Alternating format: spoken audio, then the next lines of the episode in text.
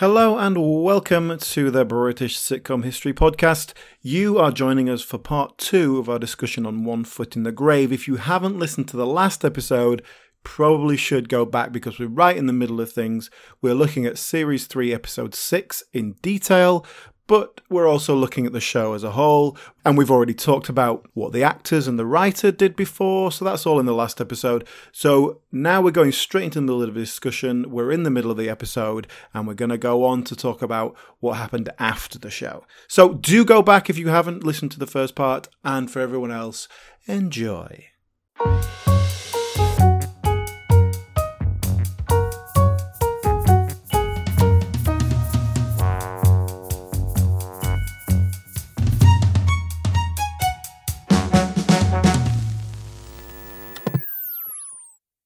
So we have the skip punchline. Mm-hmm. That's that story ended. We're never going to mention the skip again. We're never going to mention that car again. So that's that done. Don't worry about that. We've gone on to another plot now, and that plot is they're going to a, a show with Mrs. Warboys and Cousin Wilf.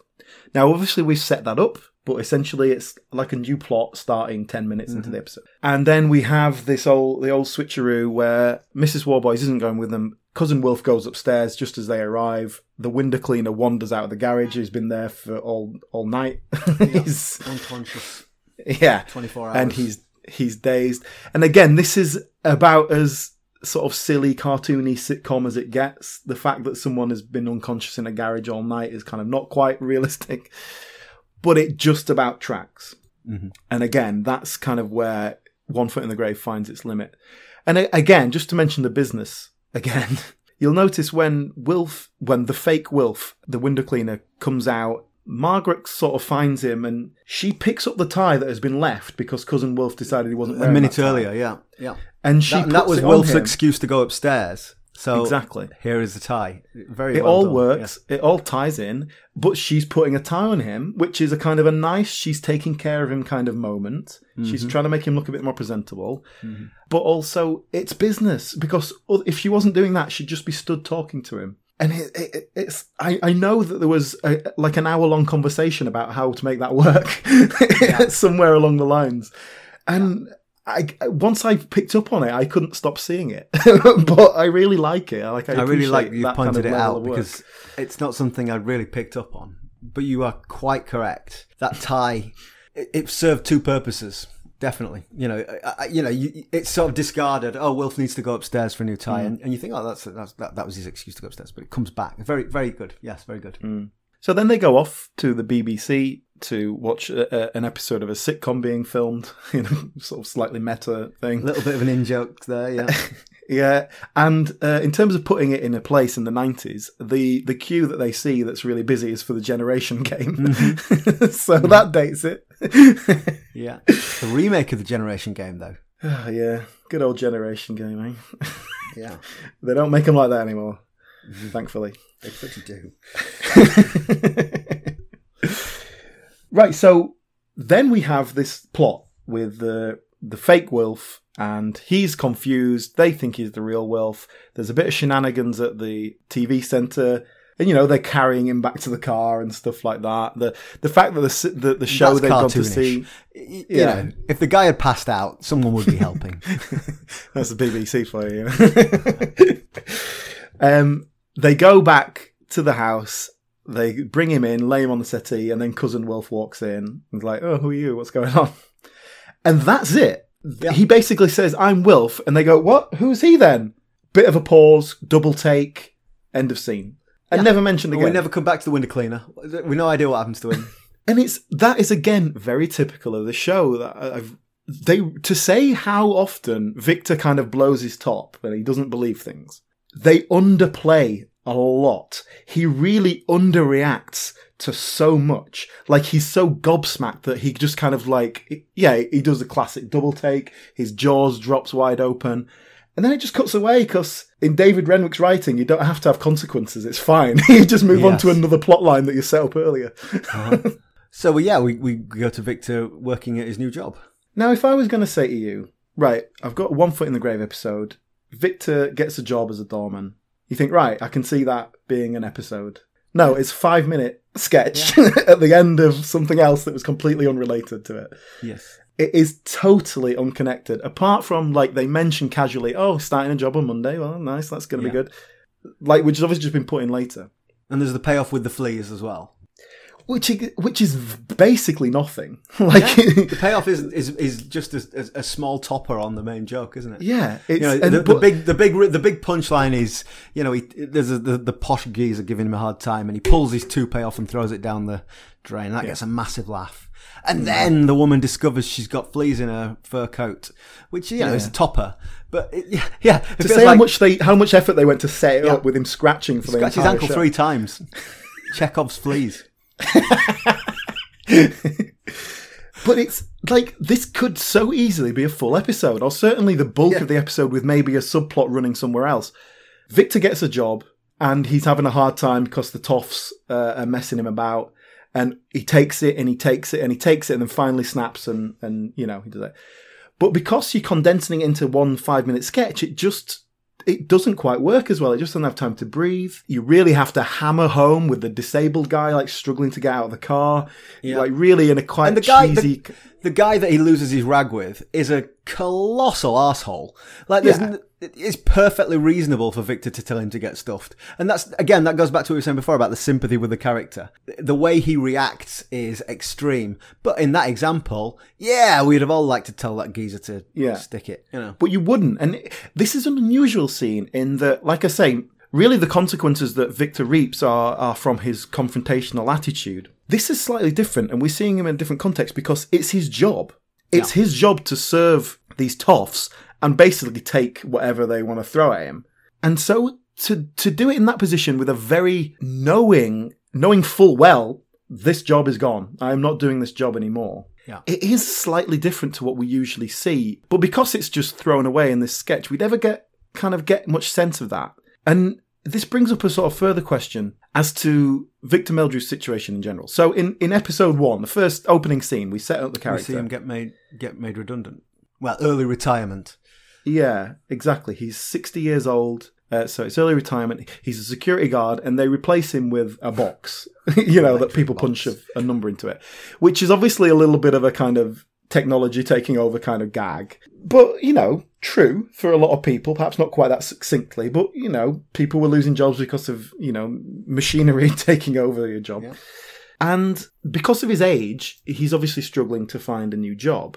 But throughout the show, we see him working every now and then, and it's usually just a one episode thing. Oh, I've got a job doing this. Oh no, it's gone wrong. I've been fired. Oh no, this silly thing happened. You know, never holds down a job very long. But we never get a sense that he needs a job. He wants a job because he wants to feel useful and he wants something to do with his time. Never get a sense that he needs money, which does show in this episode that he throws this job away. He doesn't need to stay in a job which obviously creates conflict if you have that. If a, if you have a character who is in a situation where they're not in, they're not liking it, but they have to be there. Obviously, that's set up for most sitcoms, you know. But in that first episode, the um, and this is perhaps a broader subject to talk about the, the tragedy element of it. In that first episode, you know, he's he's he's a broken man when he loses his job. That's his whole purpose gone, and that doesn't translate to this. You know, halfway through series three, where he's quite happy to easy come, easy go with the job. The fact that he's you know reti- uh, retired or forced retired, it's really just a setup to mean he's got a lot of time on his hands to just Yeah. get into spats with people. In those early episodes, it is about him finding purpose as well. Like Yeah. he's lost his purpose. One foot in the grave. That you know, he's on Yeah, his way to the grave. That's he needs to he needs to yeah create purpose in his life. And without work, you know, that's an existential question for the 20th century male psyche, isn't it? Without work, what are we? Mm. And I think, you know, David Renwick's dad had just retired when he kind of wrote this character. I think there was kind of a lot of influence coming from that. I mean, I've seen it with my own my own dad when he retired. It was just very much a loss of purpose all of a sudden. Like when you're spending 12 hours a day doing a job, all of a sudden it's gone. Yeah. What the hell do you do with yourself? Even if you're ready to retire and you're sick of it, you know, it's suddenly you've got that time to kill. And I think that's a great setup. But yeah, you, we do kind of quite quickly lose that need for a job. But it raised the question for me. I wondered what you thought of this about class. Specifically, what class are Victor and Margaret? Well, like you said, they're financially secure and they've got a nice house in the suburbs and they sort of they've got that middle class flavour to them, that good life type thing. But he was a security guard. Yeah, You know, exactly, he can't yeah. have been on a massive wage his whole life. And but, you know, and maybe- Margaret works in a florist shop for, uh, at 1st Mm. like that's her job. So again, not like she's not a solicitor or something. She's you know just earning a pretty but, yeah, regular that- that- wage. They're boomers, aren't they? They bought their house early on, yeah reap the rewards. yeah. And now now they now tell looking us down on us, saying we need to work harder. Now they've destroyed the planet for us. I'm 44. I don't know what I'm on about. But yeah, so it's an interesting one. And again, I think this helps the kind of timeless nature of it. It doesn't feel stuck in a class system that perhaps no longer exists. I think, in fact, 1990 is perhaps the point when the class structure as we know it was disintegrating. It was throughout the 80s, you know? Mm, mm. The working classes were were becoming non-working classes, the, unemployed Well, classes. the, you know? the, the Thatcher years, the people buying ha- buying their council houses, and there was an explosion in house values. So yes, if you were a property owner, then Hmm. suddenly the, the, the class structure and relative wealth no longer went hand in hand. I I don't think this program is trying to say anything about that. I think it's just set them up in a position where, okay, we're not creating a, a, a need that they have to make money or anything. I think It's- that's right. I think you just said earlier about him, you know, like as I say in that first episode, he's a broken man he loses his job, and then it's all right. Like you say, it's just a setup. It's just a setup to create this scenario in which they've got time. They've got time on their hands. There's, you know, he doesn't have a job. He doesn't need a job. He can just hmm. pick fights with Angus Deayton. Yeah, but I think it it is slightly odd because we see him as a security guard, but then I don't know the way we see him act and the way his kind of general behavior and personality is doesn't quite tally with that working class. Like I've been a security guard for thirty years, kind of thing. You know, he's quite an intellectual. He's very creative, and I obviously I don't want to say like security guards are just you know mindless, like whatever. but it is a job that is not particularly conducive to creativity or, or you know mental stimulation. So perhaps the solution to that is he finds stimulation outside of work or whatever. But you know what I mean? I think if you were just going to write a character who has been a security guard his whole life, it, he would come across as more of a working class bloke, and that's not how Victor Meldrew comes across. Like if you just saw these characters without seeing that first episode. You'd assume he'd been like a middle management bank clerk, or you know, Yeah. like kind of It's that the good life, of, isn't it? yeah, yeah, exactly. Yeah. I'm not quite sure if there's a point in there or not. I don't think there is really. I think it's just Renwick had a setup and then it just wrote whatever he wanted. Yeah, I think that's what it is, and and it goes back to this point that you've made a couple of times about he's a sketch writer. He's created as broad and as blank a canvas as he can in order to be able to paint scenarios on it. So the characters are there and they are fixed in time, and there there are certain things about them that are fixed, but they're not restricted in the experiences that they can have and their reactions to those experiences. yeah. And that's why that's why we're struggling to pin it down. I think. So that's the end of the episode that we're specifically looking at. Mm-hmm. And in this episode, we see Mrs. Warboys, who's one of the other regular characters, and you know she's she's a nice little foil for for Victor particularly. Yeah. But uh, I mean, you get a good view of her in this in this scene. She's a little bit she's a little bit ditzy, not kind of Yeah. stupid, but she's just sort of existing and Enough enough for Victor to roll his eyes at. yeah. but without being an antagonist. Yeah, exactly. And and they use her very nicely as just being the neighbor. She can come in and set up a plot line, you know, with some gossip or whatever. Mm-hmm. Um, so that's kind of a handy character to have around. But there are a few other regular characters who we've kind of briefly mentioned, but aren't in this episode. So I, I think it'd be nice to touch on them as well. Yeah, there's some recurring characters, aren't there? And Yeah. it was interesting uh, watching some of the episodes. I, I don't know. In my obviously we talked about Angus Deayton, Patrick and Pippa next door, and in my memory they were you know regulars, and they were sort of not quite in every episode, but you know in a lot of episodes. And they're not, are they? They're not at all. They're only in a few. No, uh, they're in about a third, I would guess. Let me think. There's 42 episodes. I'll quickly look this up. They are in 14 episodes. So that's exactly a third. And then we've got Nick Swainey, who is the neighbour. He's in 15 episodes, so about the same. So we watched the first episode, and uh, Nick is in that first episode, who and he's he's like a, some sort of social worker who works with old people, and so um Victor gets, you know, he's just retired and he gets lumped in with all these frail old pensioners, which, which from which great about. comedy ensues. but um, but clearly, in my again in my memory, Nick's the neighbour, but he's not in that first episode. So when does he? Is that when the house burns down and they have to go and live somewhere else? They move to a new house Uh, uh, in the second neighbour. In second series, and their new neighbor is him, and it's the same actor but also the same character. He was brought in. Obviously, that wasn't planned. He was brought in as that one-off character, and they enjoyed it enough that they went, "Eh, you know what, we need a new neighbor. Let's have this kind of little busybody, kind of annoying character. So let, us talk about him first. Nick Sweeney, the the neighbor, played by Owen Brenman. He's one of those people that you sort of see popping up in one episode of this, and Yeah. you know, in the background of that. Yeah, and he that's you know what he did. Apparently, he's been on Doctors for many years, like have been a regular on Ah, that, Okay, which obviously is a bit out of my kind of sphere. that but- that's like a daytime soap, is it?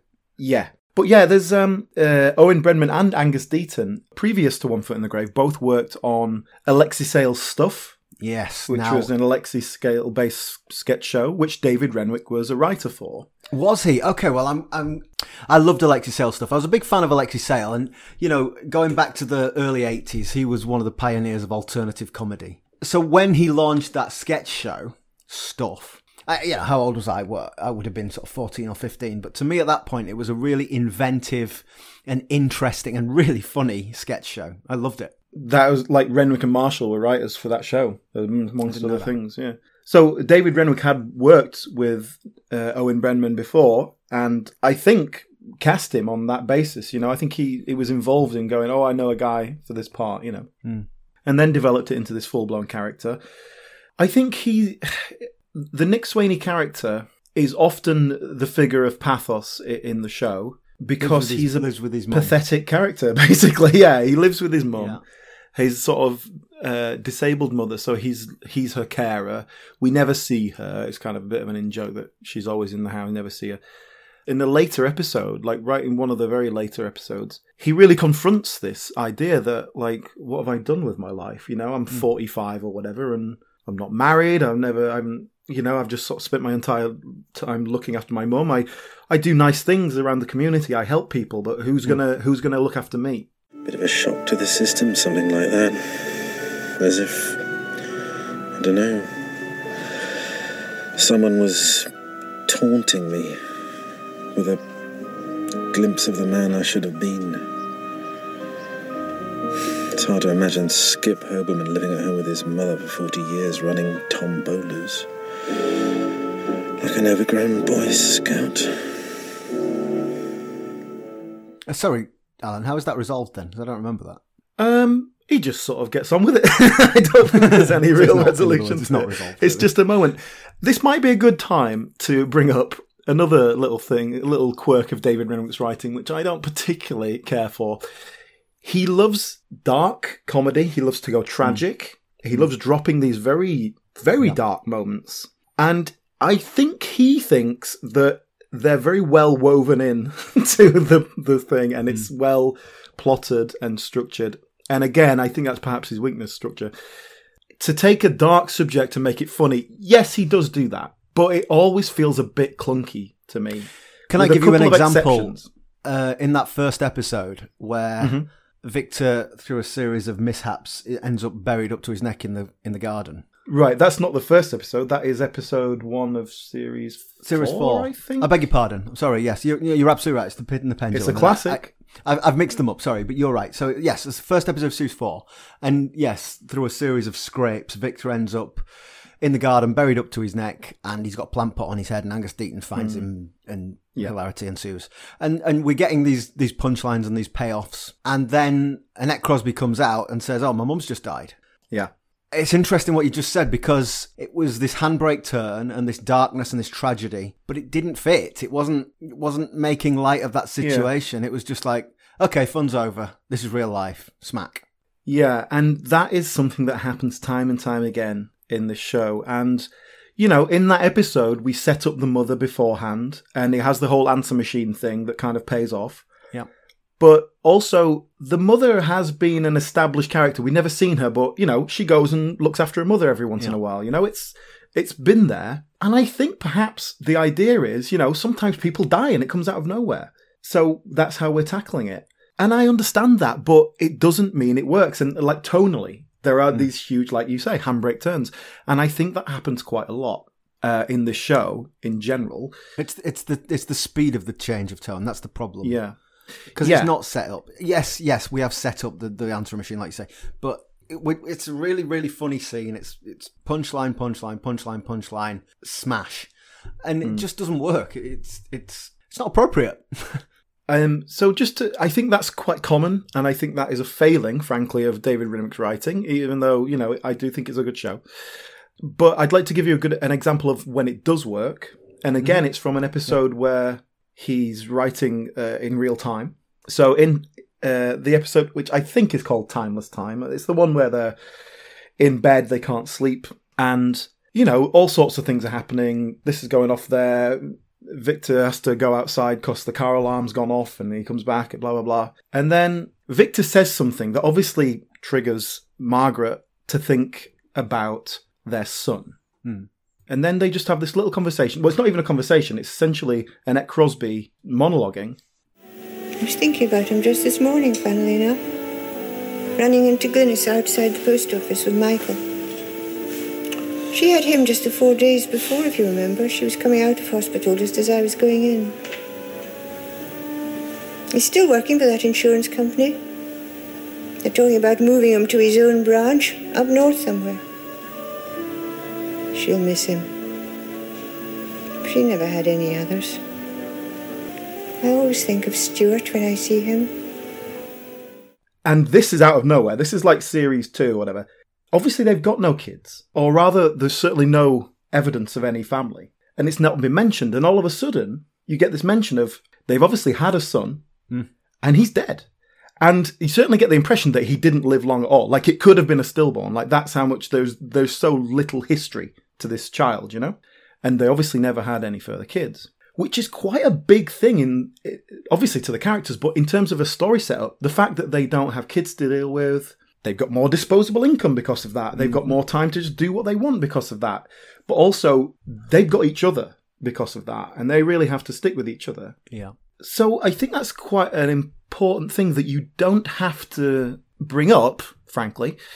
Um, but they do it very nicely. Annette Crosbie absolutely nails it, I bet. and they undercut it with just a little joke to get us out of it, and then they go on with something else. It works in that. It tonally, it just it's a bit of a shift, but it it's nice. It gives us some character depth that never gets mentioned again. But for someone who's watching the whole thing going through, it's just a nice bit of character stuff. And I like that, but I think so often it's not that well handled and it Yeah. just does come like a bit of a, a gear change all of a sudden. But there you go. Um, Renwick loves that kind of tragedy. Also looks dark comedy. Like there's so much animal death in this show. like always accidental, of course. Yes. Yeah. But there is a lot of animal death in the show. like it's just like he's pushing these buttons at like dark comedy. Oh yeah, that's gonna. I seem to remember there being good. some controversy about that at the time. Obviously, you know, no one supposed they were killing these animals for real, but I, I remember that being a thing about One Foot in the Grave. Yeah, he's got a bit of a problem with animals. what about um, just while we're talking about ancillary characters? Let's let's talk about Patrick and Pippa then, because Angus Deayton and Janine Duvitski are, as I say, they're only in fourteen episodes, but to me they felt like the next most important characters. Definitely, yeah. Um, they they turn up in series two. It's about episode three or something. So the the Meldrews are in their new home, and they turn up, and the whole kind of plot of the episode is that these t- this couple have turned up. Victor and Margaret think, "Oh God, we don't know them. Why? wh- I don't I don't recognize them. They mu- we must know them. They've come to stay because they've I turned up with episode, suitcases." yeah. And then, obviously, as you go on, it transpires they're the neighbours, but because they've been away for a month on holiday since Victor and Margaret moved in, mm-hmm. like they've just they've got suitcases because they've just come back. Anyway, it's hilar- hilarious, and that sets up this conflict between the characters that. So that, that Patrick and Pippa are this kind of normal couple just trying to go about their business, and this madman has moved in next door, and it always plays like we understand what Victor's doing and why and how things have happened, but Patrick never sees the background; he just sees the consequences, and I think that's a But really it ruins nice. Patrick's life, doesn't it? This is what's Yes. interesting because, as as we talked about Victor earlier, you know, he, the world happens to him, and he's Hmm. supernaturally unlucky. But the way he reacts doesn't help. And that's exactly what happens to Patrick. you know, Victor Meldrew is happening to him, but he mm. reacts really badly and he makes things worse. And he's. Yeah. he's the mirror image, isn't he? Yeah, exactly. To the point where, in in the very last series, uh, Angus Deayton's character he looks in the mirror and it kind of morphs into Victor Meldrew, and he's like, "Oh, Blimey, my god." is very on the nose, isn't it? I'm becoming him, yeah. So as they go along, he becomes more and more like him, I suppose, which is nice. I like that. I, I don't think it never quite gets to the point where they find common ground, which is a shame. I think it's quite nice. There's one specific episode where they kind of have they're forced together and they have to deal with each other, and you know, to some point they kind of find a mutual respect, but ultimately it still all kind of falls apart in the end. But yeah, I mean, it's, it's interesting casting though. I mean, Angus Deayton, of all the things he is, I don't think anyone's ever accused him of being an actor. but he was a sketch comedian. He was in Alexei Sayle's stuff, as you mentioned earlier. And then he was in a program called KYTV, which was, it had originally be called Radioactive on the radio. And Yeah. they made it into the TV thing. And it was a, it was, I seem to remember KYTV was, it was kind of a satire of the then new cable channels and satellite channels. So it was just parodies of crap television programs. Right? Yeah, yeah. Um, so very much a sketch comedian. And as far as I'm aware, he he wrote that as well. He was, you know, it was a, an ensemble cast and writing team. I heard him being interviewed, and he basically said that One Foot in the Grave was the first thing he'd ever been hired on as an actor, that he wasn't kind of involved in writing. And so he had to really kind of let go and just act, just be the actor and do the lines he's given. Yeah, look, he's not a good actor, okay? Let's deal with that. But he's he's got a very specific style. He's extremely deadpan. I, And I think I, it works. I think he's perfectly good at playing that character, and that might Yeah. be the only character he can do. But who cares? You know, in the context yeah. of one program, he's, that's what he's doing, so that's fine. it, it never quite fits for me. The character never quite fits in the tone. I think you could put another actor in there and it would work better. Frankly, I do think that with exactly the same material and everything. He does bring a unique energy to it that is that style. And of course, Janine Duvitski uh, plays his his wife. She is again. She's like the Margaret equivalent. Like she's the but normal yeah, exactly. one. If we're saying that, if we're saying that Patrick is like Victor, Yeah. then yes, Pippa is so much like Margaret. And throughout, uh, when Patrick and, and Victor are, are fighting, the two wives are always perfectly friendly with each other, and they sort of work behind the scenes to try and make make things up and all that sort of stuff. But yeah, Janine Duvitski, of course, she was at, at this same time she got the job in Wait, Waiting for God, in which she plays a very similar character. Um, she has quite a specific casting type, I think. But she was she was in Abigail's Party. That was her breakthrough she role. was, blimey, yes. You see, that Abigail's Party, even for me, is a little before my time, but I have seen it. repeatedly. 1977 it was, yeah. Yeah, yeah. But that was her breakthrough on stage, and then they did the TV version of it. And she's sort of But she's a, she's a a bit like Owen Brenman. She's one of those people that you see popping up in lots of Yeah. things in the background and in supporting roles.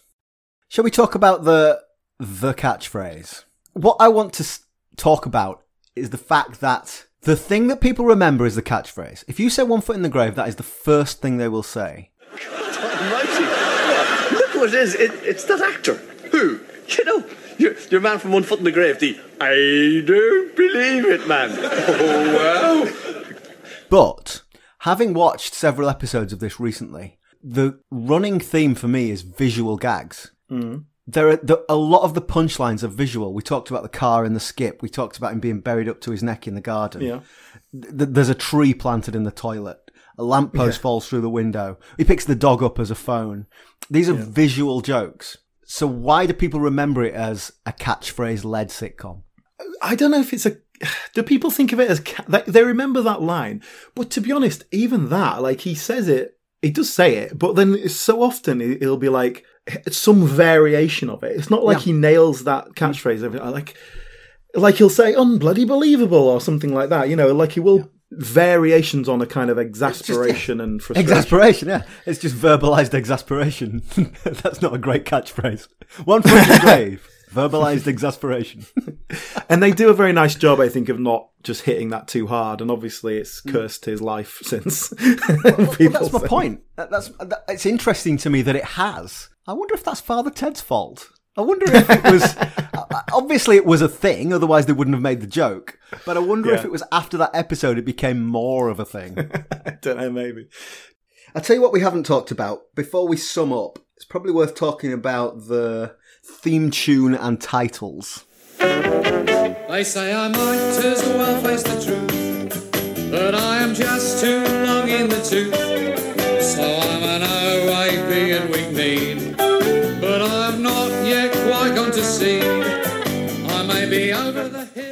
perhaps as well known as the, the show itself. Really, a standout moment. And I'm gonna I'm gonna show my hand and say I like it. Eric Idle is very difficult to like. Um, Yeah. in my experience. yeah, I think that. Well, okay, let's let's put all the cards on the table here. I think "Always Look on the Bright Side of Life" was funny the first couple of times I heard it when I was twelve, and, and now I think it's ridiculous. I think it's a silly film, oh. a silly song. But but that, that my general attitude towards comedy songs is pretty negative. I I, I find them quite teeth gratingly awkward. So it's not my it's not my thing. But yeah, the the song itself is well. I, I, what? How many episodes have I just watched this week? Four, maybe five. I'm so sick of that theme tune. I've heard it. Oh mate, Ten I can't tell you how many times I've heard it. I've started skipping through it like at the beginning of the episode. Really, enough, enough. But yeah, it's it's timeless. It, it's not a real. It's not got a really kind of '90s sound to it. I guess that's true. It, it in that sense, 1960s Cambridge University sound to it. it's disconnected. But the fact that the the credits as well are not like clips from the show or anything like that, you know, that's, that's quite unusual. It's obviously a you know, it's a it's an old tortoise, isn't it? It's, Yeah, That's and that's one that's foot in the another thing. grave. The It's- visuals are odd. You know, yes, it's one foot in the grave. You associate it with it because it was the theme. You know, the Mm-hmm. titles. but apart from that, why is it? You know, Victor's not a tortoise. You know, it- it's not a good metaphor. But it's just an old creature that's just lumbering about. I think well, that's a general Vic- idea. Victor doesn't Plus- lumber. He doesn't lumber. I, I reject the metaphor. Look, they had it in the BBC archives. It was free. That's what it was. But yeah, you're right. It's a very unusual set of credits. Both the song and the the fact that they use those visuals really does jump out as hmm. unusual for sitcom. And to be honest with you, I can't tell you what the story there is. I don't know if they just sort of went to Eric Idle and went, "Can you do a song for us?" Was he just jobbing around, like, trying to earn some money, like doing whatever he Eric could? Idle uh, doing in 1990? Yeah. well, Yeah, exactly. it's been a while since the last Python film. Hmm. So I, I honestly don't know the story behind any of that, but it's it's it's stood the test of time. People remember it. That's true. People are idiots, of course. I did, I did of course send you the extended version with a music video that was Oh released. man, I wondered if we were going to talk about this. We're going to have to we have to put a link to this because it has to be seen to be believed. It was What amazing. year- so this, well, ex- explain what it is, Alan. so this was to tie in with that feature length Christmas special they did, One Foot in the Algarve, and it's an extended version of the song. So there's a couple of different verses with slightly different lyrics, and then there's this kind of awful like Casio keyboard dance beat like prefix under it sometimes that like it feels like it's trying to be a 90s dance song Hello! Hello! Hello! Oh, hell! I can't hear myself think! Stop it! Will- Will you turn off that ruddy racket? I don't believe it. They tell me I am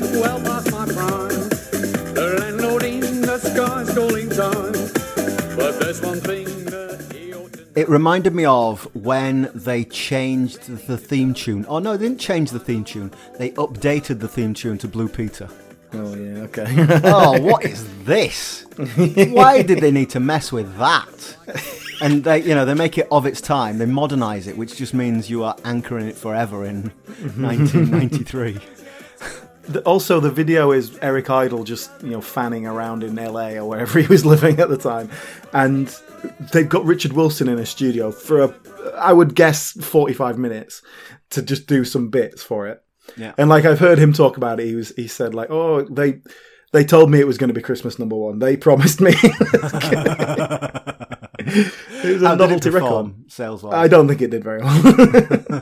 but that episode, One Foot in the Algarve, was uh, the highest ratings the show ever got, about 20 million.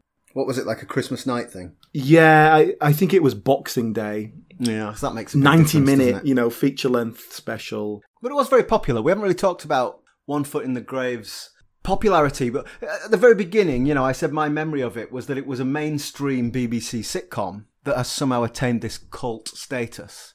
So, Hmm. do the is that my memory playing tricks, or am I right? Was it a prime time top Yeah. audience sitcom? Yeah, yeah, it pulled in serious figures. I think it appealed to a large audience base. You know, it's not for the kids. It's not for the. Even though it's older characters, it works on. It doesn't work as in it's for old people. So yeah, it had a, a huge draw. Uh, The fact that it's stood the test of time is is perhaps the the more interesting element of that. That twenty years later, people still remember it as one of the great sitcoms because it was well loved. But I don't know. It doesn't feel like it was that standout one, like an Only Fools and Horses or, or whatever. But I think a comparison we you know we've uh, we've done an episode on bread and uh, bread was very much that prime time designed to be number one in the ratings and was number one in the ratings and it is remembered as just another mainstream sitcom whereas one foot in the grave has that cult status which is unusual for something that was so popular But, but like you said, Bread is entirely rooted in the 80s. like, there's, you watch Bread and it is dated. that's perhaps yeah so you, as you were saying earlier one foot in the grave isn't dated and is timeless and perhaps that's helped it survive Mm, I think so, yeah. Because Only Fools and Horses is certainly very 80s, but perhaps not quite in the same way. Uh, I I mean, I haven't got an answer really. I'm not. I'm not quite sure, but yeah, it certainly has a legacy. So yeah, what happened after the what happened after the series finished? Well, probably worth talking actually about the end of the series, the very last episode. They knew they were going to end it, and they chose to kill off Victor Meldrew. Hmm, I remember that. Make sure it never a, came a big back. deal.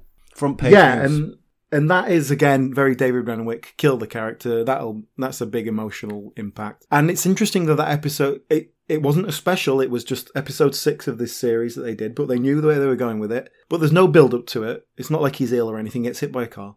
That episode starts with Margaret on the phone to someone going, "Look, I'm afraid we can't help you. My husband's dead." Cut to a month earlier, and then we see the story of how he died.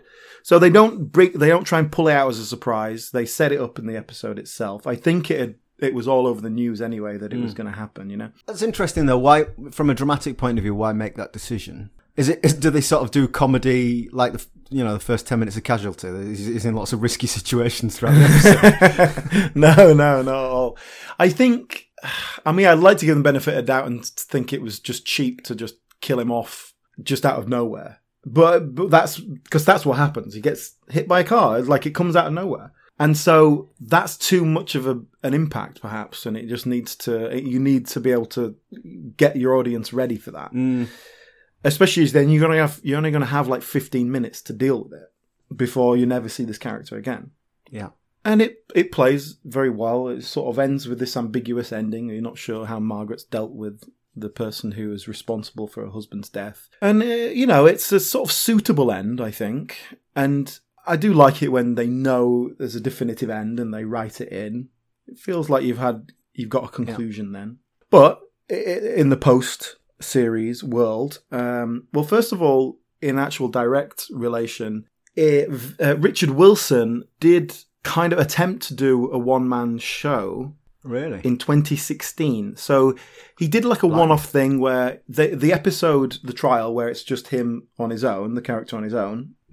They basically did that on stage. And then he did like a Q&A thing afterwards. It was a one-off thing. I'm not sure exactly why, but it went well.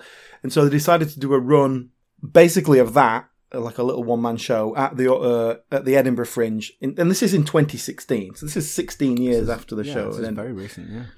and uh, and he had a heart attack like the week before it was supposed to happen, so it, it never happened. Basically, he was already eighty years old then. You know, it's um, I'm not sure exactly how they played it. If they tried to make it feel like he was older, or if they just did it as it was. I think it still work as is. Um, but that's the kind of the main, the only thing that's kind of come out of it directly. I've read something that David Renwick is publishing a novel this year called One Foot in the Grave and Counting. And I, I don't have any further information apart from that it's a novel. I was going to ask about Renwick and what. Obviously, we've discussed Jonathan Creek, which is what he did next. Has he done anything since then? It feels like Jonathan Creek was quite a long time ago. Well, Jonathan Creek's another thing. It started in 97, but the most recent special they did was two years ago or something. Oh, really? Oh, okay. He I churns out. He churns out a couple of episodes every. I, I must confess, years. I've never seen Jonathan Creek. It's not something I watched, but Oh, it is very good. It, well, actually, it's very weird and, and kind of hit and miss, hmm. but there's some great stuff in there. It makes you keep watching. The first ones with Caroline Quentin are very good.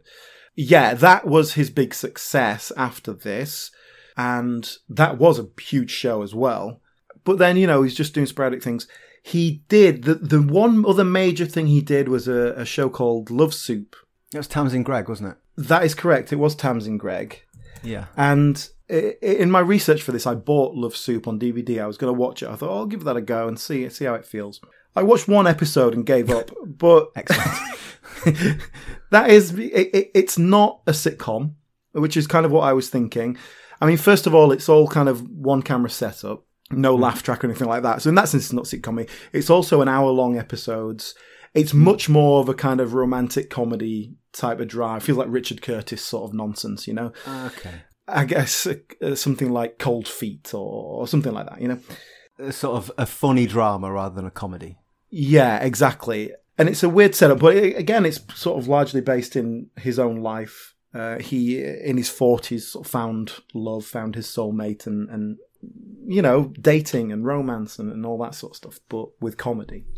Yeah, whatever, right? It had a couple of series, and sure it did well. But yeah, that's about it really for David Renwick in terms of the things that have really hit off and, and been a success, I suppose. There have been several remakes of it in other languages. Oh, really? There's a German version, a Dutch version, and a Swedish version, I believe. They're, you know, much the same kind of concept. Mm-hmm. Uh, perhaps more notably, there was an American remake. Right. Uh, it's this may give away who was playing the lead. Who do you think you would play the lead? It's made in '95. It's a big name. Uh, See, I'm actually act- thinking of Ed Asner in Up.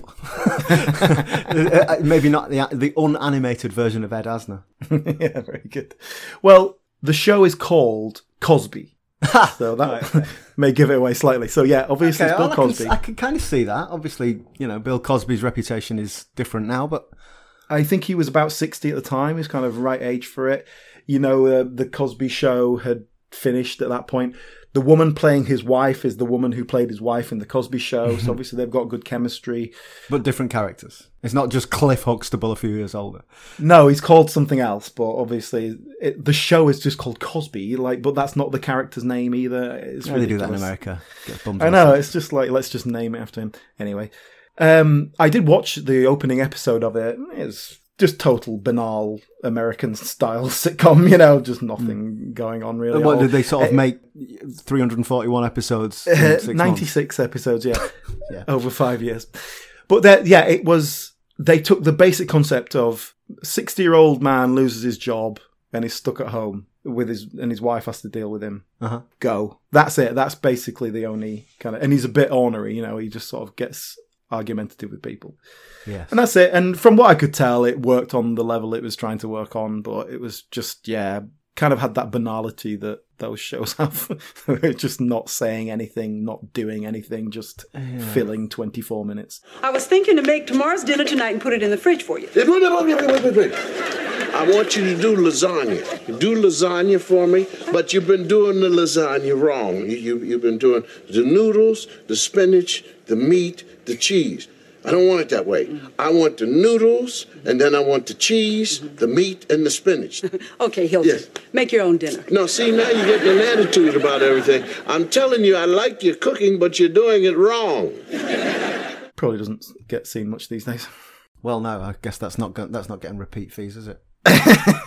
Poor old um, what was her name? F- Phylicia something who played That's Cosby's it. wife. Phylicia Rashad, is that it? That's it. Yes, Phylicia Rashad. She she uh, her you know ongoing repeat fees must have dried up recently. Damn. I'd be surprised uh, she's not trying to get out and work again. Oh, uh, one other thing. Um, Just a, a funny little bit of legacy. Obviously, Richard Wilson became much more of a celebrity off the back of this show. Uh, and that that apparently meant that someone went to him and said, "Do you want to do a dancer-size video for us?" And Shut up. he agreed. There is in 1996 he did a, a video called "Let's Dance" with Richard Wilson, and it's about dancing for exercise. I I think kind of tailored to the older person. It's not too you know heavy going. It's it's quite. I'm not going to do it again, but I, I find that hard to believe. oh, there's I've seen the clip from the opening of it, and it's just him stood there, and he's like wearing a shell suit, and he says, because he's ready to dance, he says, he says, When they told me you can relieve stress, tension, keep fit, and learn to dance, I thought, I don't believe it. So Oh, mate. I hope he got paid well for that. oh, Richard. I mean, oh, dear. at least at least the Father Ted thing, you're, you're poking fun at yourself. It's self-deprecating. oh dear God! Before we close off, I do have a little quiz for you. It's it's not very well structured. It was just something that sort of You know that I always get really stuff. cross with quizzes because I'm 44 and I can't remember anything. So you're going to ask me a question. I'm going to know the answer. I'm not going to be able to remember the answer. I'm going to get angry. Let's go. Well, no, this is just. I'll try and sort of structure it like a quiz, but I wanted to mention that there's quite a lot of famous guest stars over the years, you know, comedians and comedy actors that drop in for an episode or two. So I'll try and sort of structure it as a quiz. Okay. So, um, which member of the Young Ones appears in the show twice, possibly three times, depending depending on how you define it? Well, I don't know the answer, but I'm going to guess it's Chris Ryan because he was the only one who was a, really an actor. Christopher Ryan is correct, although I will tell you that the other three members of the Young Ones all appeared in Jonathan Creek uh, in Really? multiple episodes. Yeah. Oh wow! Um, but Christopher Ryan does not appear in that, but he does appear in this. So he's in one uh, an early episode as like a, a, a plumber. You know, he's just doing his thing, and then several years later, he's in another episode. Uh, weirdly, uh, playing like a handy handyman that's come to fix something, he's doing something, but he's playing identical twin brothers. oh my god! And much hilarity did ensue. Well, that's the thing. No hilarity ensues, and not just in the sense of they try something and it fails.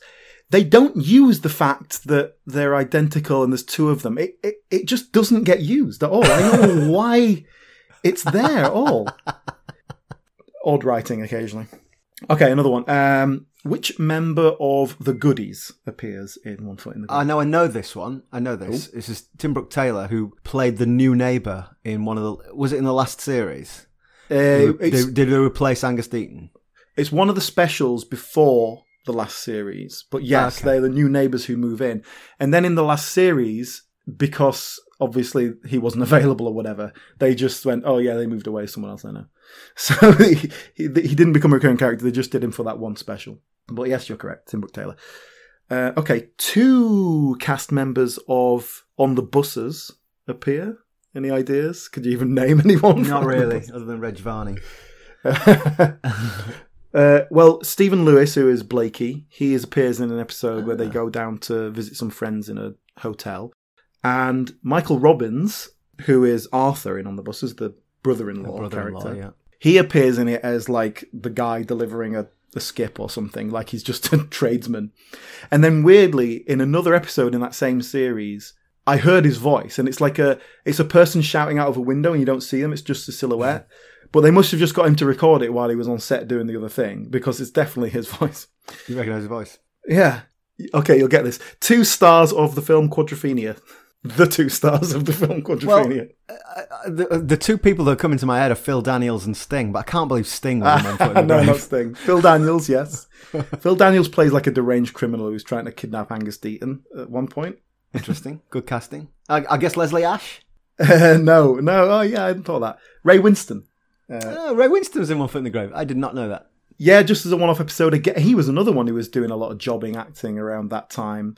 Yeah. Uh, so yeah, he just popped up in for one episode as a, a criminal who was pretending to be a police officer. God, I'd love to see Sting in One Foot in the Grave. Okay, last question. Two people who are probably most famous for being in Carry On films. I'm going to guess Jim Dale. No, Oh. Uh, give me a. Is it a man or a woman, or is it one of each? they're both women. All right. Barbara Windsor? Barbara Windsor is correct. Yeah, Whoa! she plays. That was a long shot. she plays the role, and this was like pre EastEnders. I think I heard someone talking about it. Like she got the job on EastEnders while they were filming it, and she was like, "Oh, I'm not supposed to tell anyone yet, but I'm going to be on EastEnders." So like it was just pre her kind of renaissance. Oh, I see. Um, and she plays someone who is a kind of a, a loose woman who is trying to seduce Victor, and Margaret has to go and read her the riot act. Uh, and the other the other woman is Joan Sims, Ah. who appears in the One Foot in the Algarve episode in a, a very odd appearance where they're on the plane and she's like in the seat next to Victor and she's another passenger. And Victor's really nervous about flying. He's apparently scared of flying. And she has a couple of lines. And then it cuts to them getting off the plane. It's over. I can only assume something has been cut out because, first of all, you don't get Joan Sims for that part. It was just a nothing part. And they did this whole big thing about Victor being afraid of flying that just goes nowhere. That is becoming a bit of a theme, though, Alan. You can't tell with David Renwick. Like, sometimes things just go nowhere. yeah, yeah. Let's get Joan Sims in here for this dead end. you wouldn't have got her in. There must have been a deleted scene in there because you know she was she was in. That was about the time she would have been doing as time goes by as well. She kind of had a little semi part in that, a regular part in that. yeah. Uh, yeah, that's it. There's other some other big comedy names. Brian Murphy's in an episode. Uh, John Bird is in it. Uh, an episode. Peter Cook, of course, we've already mentioned. yes, yeah. They did had some. They had some big names in there uh, along the, t- along the times. But that's okay. They they because they had so few kind of regular characters. It was very easy to just drop in a, a one-off episode. Someone in. Someone's Yeah. come in to do this. You know. So that's one foot in the grave. Well, you know, I enjoyed that. I enjoyed that discussion. And I've enjoyed watching the episodes, and I think it does really hold up well for a 30 year old sitcom. I agree. Yeah. I, I think it's got that timeless quality. But I reflected on this earlier. I started this podcast saying the writing's really tight and, you know, the setups and the payoffs are all there. But I totally accept what you said about some of those setups and payoffs being there for no other reason than just to pay each other off. Yeah. I- and I think you're right about that. That idea of uh, you know, it's several subplots, several sketches just lumped together in a half hour.